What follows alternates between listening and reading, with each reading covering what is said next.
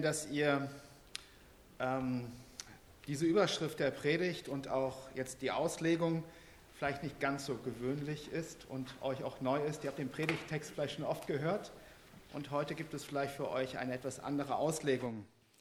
Die vier Musketiere und ihr Sinn für Gerechtigkeit. Ich habe dazu auch ein Bild. Und ich weiß nicht, ähm, wer kennt überhaupt die drei Musketiere? Mal bitte Hand hoch, wer kennt noch die drei Musketiere? Ja, das habe ich mir gedacht, das sind mehr Ältere als Jüngere. ähm, ja, also ich war damals begeistert, als ich zum ersten Mal gesehen habe. Es gibt ja so den Schlachtruf. Wer kennt noch den Schlachtruf von den Musketieren? Genau, einer für alle und alle für einen. Man hält zusammen. Und es war halt so, als ich zum ersten Mal diesen Text gehört habe, also ich bin nicht christlich sozialisiert, sondern habe mit 18, 19 Jahren zum Glauben gefunden und als mir zum ersten Mal diese Bibelstelle begegnet ist, da musste ich sofort an die drei Musketiere denken. Gut, hier sind es vier. Und ihr Sinn für Gerechtigkeit, ähm, ja, ich möchte heute tatsächlich ein Stück weit auch darauf eingehen, wenn es um die Gerechtigkeit Gottes geht. Weil ich immer wieder erlebe, sowohl selbst als auch bei unseren Gästen im neuen Land, dass manch einer mit Jesus durchstartet und begeistert ist im Glauben, aber trotzdem manches auch schwer bleibt. Schwer bleibt in der Hinsicht, dass man immer wieder sich ungerecht behandelt fühlt. Dass immer wieder die Gesellschaft ungerecht ist. Menschen sind ungerecht und so vieles bleibt schwer. Oder man fühlt sich gekränkt. Da ist noch Hass, da ist noch ähm, Rachegedanken. Vieles, was einfach noch da ist, obwohl man mit Jesus angefangen hat und durchstartet.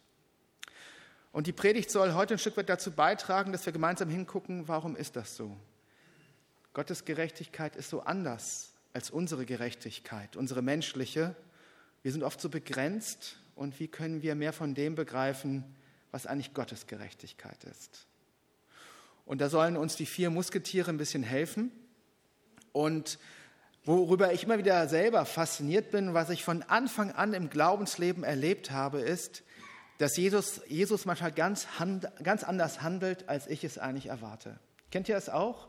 Situationen, die völlig anders sind und wo ich völlig überrascht bin über Gottes Wirken. Und in der systemischen Therapie nennt man so etwas eine paradoxe Intervention. Damit ist gemeint, dass du etwas tust, womit der andere gerade nicht rechnet, aber es ist schon aus einer gewissen Liebe, aus einer gewissen Zuneigung heraus, aber es setzt etwas in Gang, ähm, was eben, wo der andere völlig perplex ist.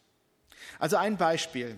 Ein Kollege von mir, Matthias, vor vielen Jahren ist das passiert, hatte ähm, es immer schwer mit einem Übernachtungsgast bei uns in der Clearingstation. Also wir haben auch Übernachtungsgäste damals gehabt, sieben Notschlafbetten, wo Obdachlose, Drogenabhängige einfach eine Nacht übernachten konnten und wieder gehen konnten. Und einer war ständig unzufrieden.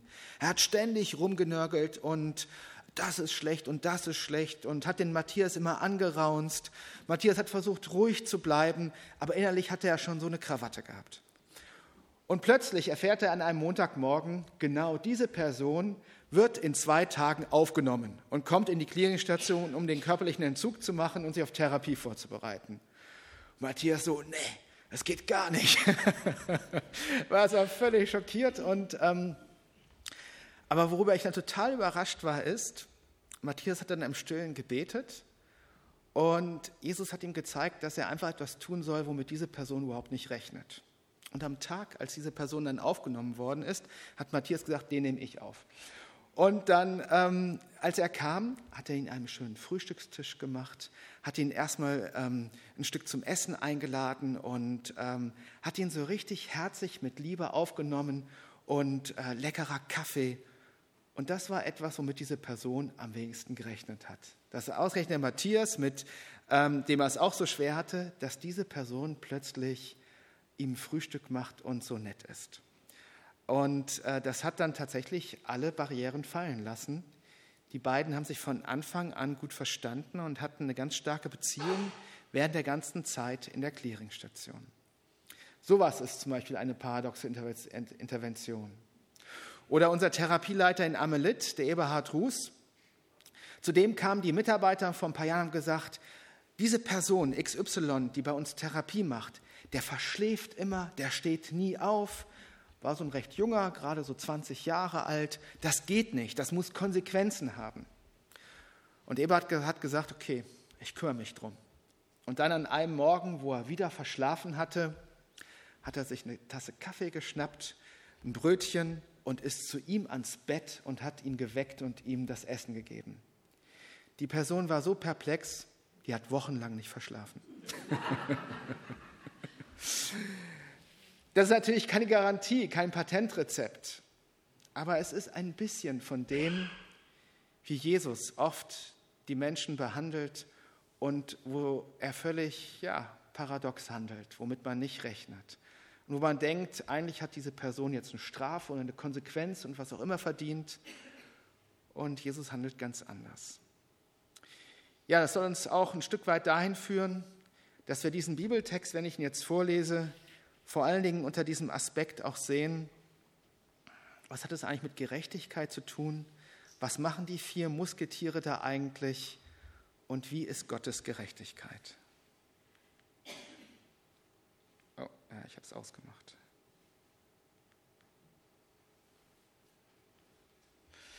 Ich lese vor aus Markus Kapitel 2, die Verse 1 bis 12 und das aus der neuen Genfer Übersetzung. Einige Tage später kehrte Jesus nach Kapernaum zurück. Es sprach sich schnell herum, dass er wieder zu Hause war. Da versammelten sich so viele Menschen bei ihm, dass kein Platz mehr war, nicht einmal vor dem Haus. Während er ihnen das Wort Gottes verkündete, wurde ein Gelähmter gebracht, und vier Männer trugen ihn. Sie wollten mit ihm zu Jesus, doch es herrschte ein solches Gedränge, dass sie nicht zu ihm durchkamen. Da deckten sie das Dach über der Stelle ab, wo Jesus sich befand, und machten eine Öffnung, durch die sie den Gelähmten auf seine Matte hinunterließen. Als Jesus ihren Glauben sah, sagte er zu dem Gelähmten, Mein Sohn, deine Sünden sind dir vergeben. Einige Schriftgelehrten, die dort saßen, lehnten sich, immer, lehnten sich aber dagegen auf. Wie kann dieser Mensch es wagen, so etwas zu sagen, dachten sie. Das ist ja Gotteslästerung. Niemand kann Sünden vergeben, außer Gott allein. Jesus hatte für in seinem Geist aber sofort erkannt, was in ihnen vorging. Warum gebt ihr solchen Gedanken Raum in eurem Herzen? fragte er sie. Was ist denn leichter, zu dem Gelähmten zu sagen, deine Sünden sind dir vergeben, oder steh auf, nimm deine Matte und geh umher? Doch ihr sollt wissen, dass der Menschensohn der Vollmacht hat, hier auf der Erde Sünden zu vergeben. Und er wandte sich zum Gelähmten und sagte, ich befehle dir, steh auf, nimm deine Matte und geh nach Hause. Da stand der Mann auf, nahm seine Matte und ging vor den Augen der ganzen Menge hinaus. Alle waren außer sich vor Staunen. Sie priesen Gott und sagten, so etwas haben wir noch nie erlebt. Ich würde gerne noch ein kurzes Gebet sprechen. Jesus, ich danke dir für dein Wort und du sagst, dass es lebendig, dass es schärfer als ein zweischneidiges Schwert ist, dass es nicht leer zurückkehrt. Und ich möchte dich darum bitten, dass du durch deinen Heiligen Geist uns das Wort aufschließt und dass es Frucht bringt, dass es Glaubenskraft bringt und dass es etwas in uns bewirkt. Amen. Ja, den ersten Punkt habe ich genannt, Gottes Gerechtigkeit ist eine Person. In Hannover haben wir eine recht große Allianz und ähm, ich habe mich gefragt, was wäre gewesen, wenn die vier Musketiere aus vier verschiedenen Gemeinden gekommen wären. Es hätte vielleicht sein können, dass der eine sagt, ähm, wir müssen erstmal zusammen beten. Oder vielleicht hätte der andere eben auch gesagt, lass uns direkt hier um Heilung beten. Dann hätte vielleicht der Nächste gesagt, nein, er muss erst getauft werden. Entschuldigung, ich glaube, ihr habt Gemeindestunde heute. Ne? Ähm, der Nächste hätte vielleicht gesagt, ähm, auf keinen Fall, wir müssen zuerst mit ihr mal ein Bekehrungsgebet sprechen. Es hätte sein können, dass aufgrund dieser vielen verschiedenen Fragen sie nie auf dem Dach angekommen wären und nie ihn heruntergelassen hätten. Aber so war es Gott sei Dank nicht. Und die vier waren sich einig. Und sie zeigten anscheinend einen großen Glauben, eine große Sehnsucht, dass dieser Gelähmte zu Jesus kommt. Gerechtigkeit ist etwas, was immer schon, gerade unter den Griechen, eine hohe Tugend gewesen ist. Es heißt in der Übersetzung die Weisung, die unantastbare Ordnung des Zusammenlebens von Menschen.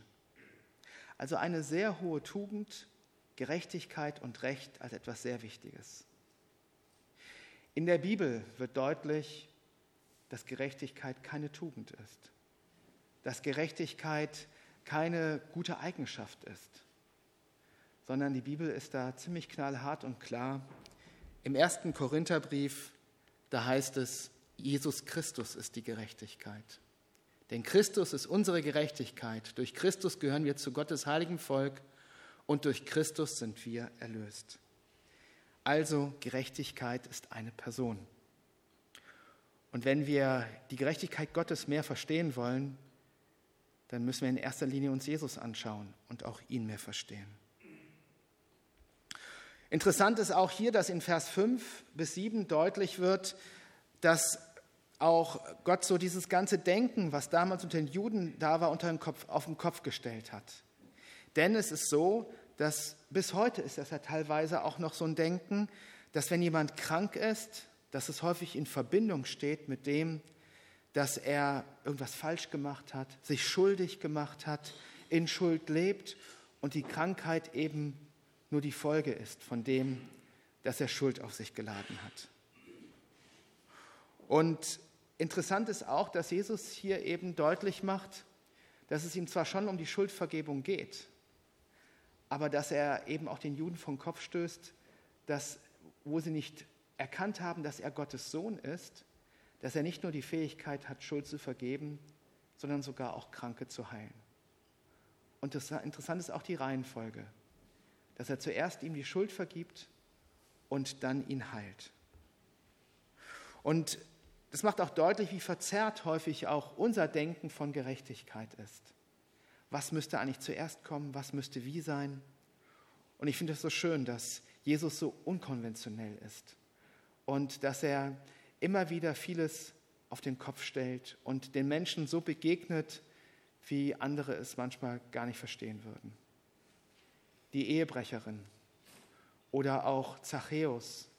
Es gibt so viele biblische Personen, wo wir von Jesus lernen können, was eigentlich Gerechtigkeit ist und was es bedeutet, sich Menschen erstmal unabhängig von dem, wie sie drauf sind, zu nähern und sie als Mensch wahrzunehmen. Diese ganzen Schubladen, diese ganzen Vorurteile, wir sind nicht frei davon, aber Gott ist frei davon. Und so können wir immer wieder durch ihn auch nochmal Menschen anders wahrnehmen. Ich denke, es hat viel auch mit unseren Ängsten zu tun. Ich glaube immer wieder, dass uns Menschen auch Angst machen und dass wir uns manchmal auch von der Fassade eines Menschen blenden lassen. Ich erlebe immer wieder auch bei Summer in the City oder wir haben ja auch die Einsatzwoche im Winter vom 19. bis zum 24. Dezember, Christmas in the City, dass viele völlig erstaunt sind von den Teilnehmern, dass Obdachlose und Drogenabhängige ganz anders sind, als sie sich vorgestellt haben.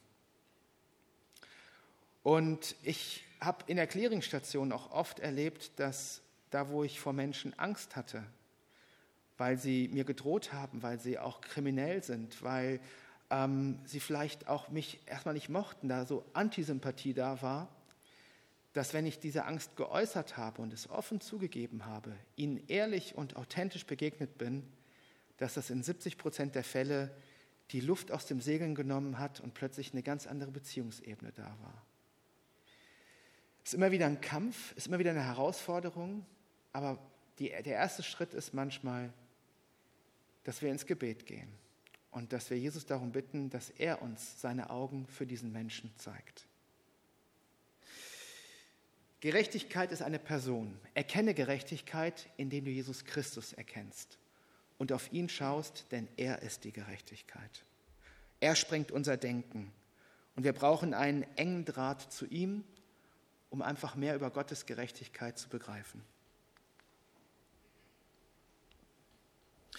Gottes Gerechtigkeit ist unverdient und nicht logisch.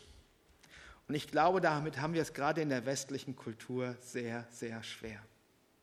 Martin Luther hat mal gesagt, es gibt keine Vergeltungsgerechtigkeit, sondern es gibt nur geschenkte Gerechtigkeit. Und da ist echt was dran. Ich bin selbst ein Stück weit so erzogen worden oder auch so aufgewachsen, auch manchmal gerade durch Schule, wo allein die Leistung zählt. Und bei Gott können wir nichts leisten. Und auch wenn wir vielleicht jahrelang schon gläubig sind, so ist es immer wieder etwas, was es gilt durchzubuchstabieren.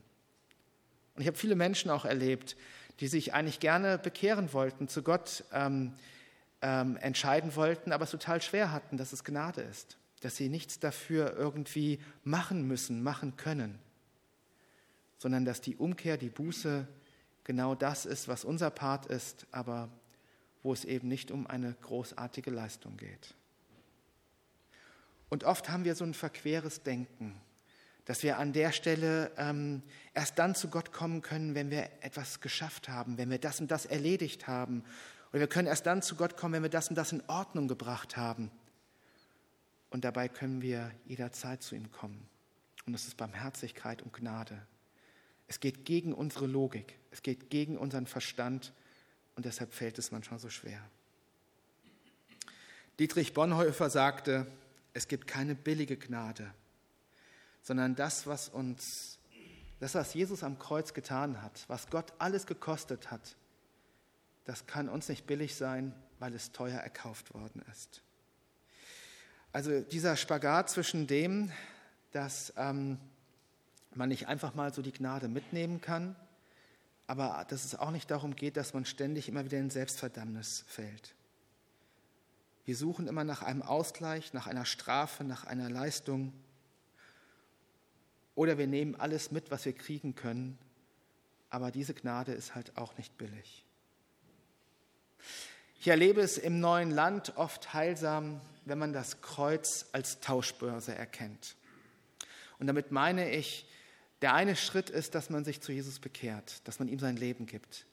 Der andere Schritt ist, dass man ihm alles bringt, was eigentlich an Schwerem da ist. Und das, glaube ich, sollen wir ein Leben lang tun die ganze Ungerechtigkeit, dass wir sie ihm hinhalten und fragen, Jesus, was gibst du mir dafür? Der ganze Hass, dass wir ihn ans Kreuz bringen, ihm hinhalten und fragen, Jesus, was gibst du mir dafür? Und im hörenden Gebet kann es tatsächlich passieren, ich habe das so häufig erlebt, dass Menschen im Stillen, ohne dass du ihnen etwas sagst, dass sie tatsächlich etwas empfangen, dass sie eine Antwort bekommen. Und dass zum Beispiel Jesus ihnen ganz konkret sagt, ich gebe dir meine Vergebung dafür. Ich habe dir vergeben, mein Kind. Oder ich gebe dir meine Geborgenheit dafür. Und es ist ein Unterschied, ob wir es den Menschen sagen oder ob man es selber hört, ob man es selber von Gott empfängt. Deshalb kann das Kreuz wie eine Tauschbörse sein, wo es ganz bewusst darum geht, dass wir nicht nur ablegen, sondern auch empfangen. Und es ist für mich immer wieder ein großartiges Geschenk, wenn genau äh, das geschieht und ich mit jemandem vom Kreuz niederknien darf und das erleben darf. Und gleichzeitig merke ich, wie ich selber total brauche. Also Gerechtigkeit als etwas, was unverdient und nicht logisch ist und was wir nicht mit dem Verstand begreifen können, aber täglich erfahren können.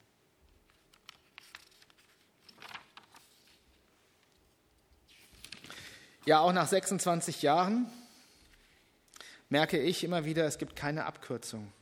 Es gibt keine Vollkommenheit, sondern es geht darum, dass man immer wieder diesen Weg auch als Ganzes geht. Und deshalb auch heute Morgen die Frage an dich. Wo merkst du, dass es da eben tatsächlich noch Unvergebenheit in deinem Leben gibt? Hass oder auch Kränkung? Wo fühlst du dich ungerecht behandelt? Von Menschen, von der Gesellschaft, von der Gemeinde, von was auch immer. Und wo geht es darum, dass du diesen ganzen Weg gehst, keine Abkürzungen suchst, sondern wirklich sowohl zu Gott als auch zu Menschen damit gehst.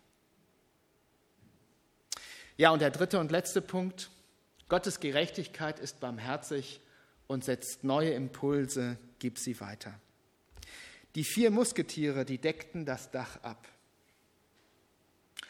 Und Gerechtigkeit und Barmherzigkeit ist bei Gott zusammen. Ist eine Sache, ist untrennbar miteinander verknüpft. Darum ist Gottes Gerechtigkeit auch nie kalt, nie ähm, herzlos, ähm, sondern immer, sie ist warm, sie ist voller Gnade, auch wenn sie klar ist und du über Schuld überführt wirst und es weh tut. So hast du doch gleichzeitig immer wieder seine Gnade, die du spürst und empfängst. Und ich finde das toll, wenn auch wir uns herausfordern lassen zu solchen paradoxen Interventionen. Dass auch wir von dem, was wir an Gerechtigkeit begriffen haben oder langsam dabei sind zu begreifen, dass wir es eben auch an andere weitergeben. Und immer wieder auch solche Impulse von Gott empfangen, wo wir unkonventionell im Alltag handeln.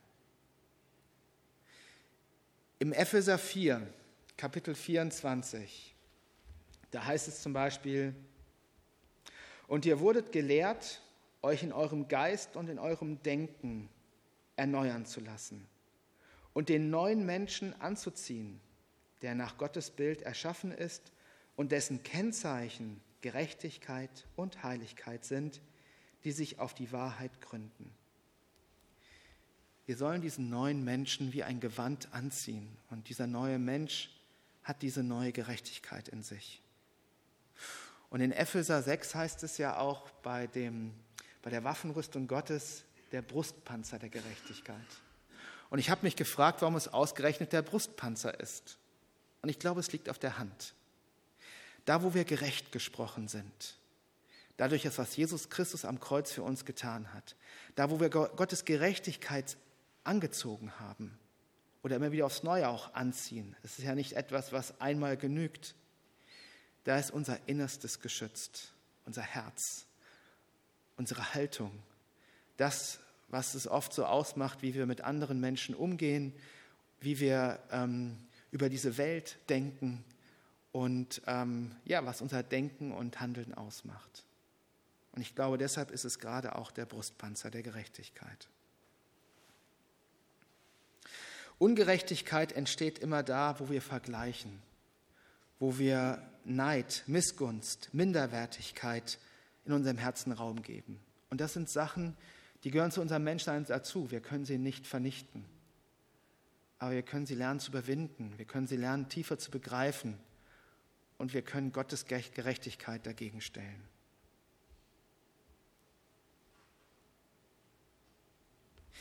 Ja, und somit möchte ich ermutigen, im Alltag genau das immer wieder auch zu leben. Ich fasse nochmal zusammen. Gerechtigkeit ist eine Person, Jesus Christus. Er sprengt unser Denken. Es geht darum, dass Gerechtigkeit von Gott nicht logisch ist und dass wir auch nicht durch Leistung sie erringen können.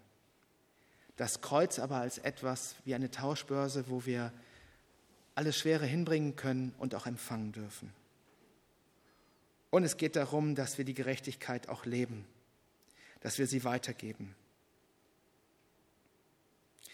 Ich würde gerne einmal noch beten.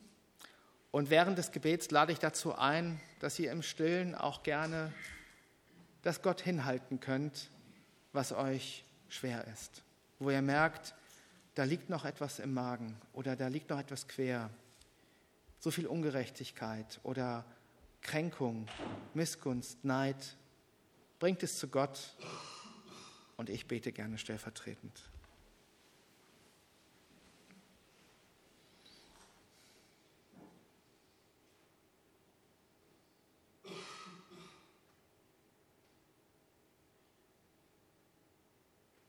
Jesus, du sprengst unser Denken und du bist hier. Wir können dich nicht sehen und doch dürfen wir dich spüren und erleben. Du hältst deine Hände weit offen. Zu dir kommen, können wir kommen, wie wir sind. Und ich danke dir, dass du genau dafür ans Kreuz gegangen, gestorben, wieder auferstanden bist, dass wir dir alles hinhalten können, was uns manchmal im Wege steht und schwer ist. Du bist die Gerechtigkeit und du bist auch unsere Gerechtigkeit.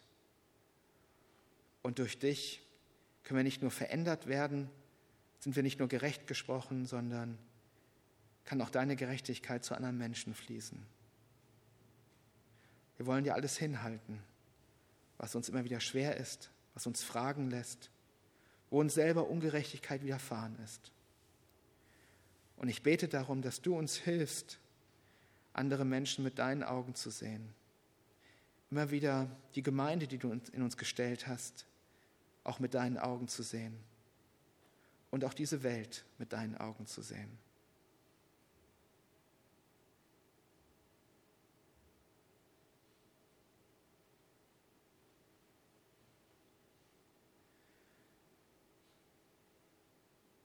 Amen. Ein letztes noch. Ich habe noch einen Text mitgebracht. Den würde ich gern zum Nachdenken noch einmal kurz vorlesen, weil ich ihn sehr treffend fand. Dann bist du dran.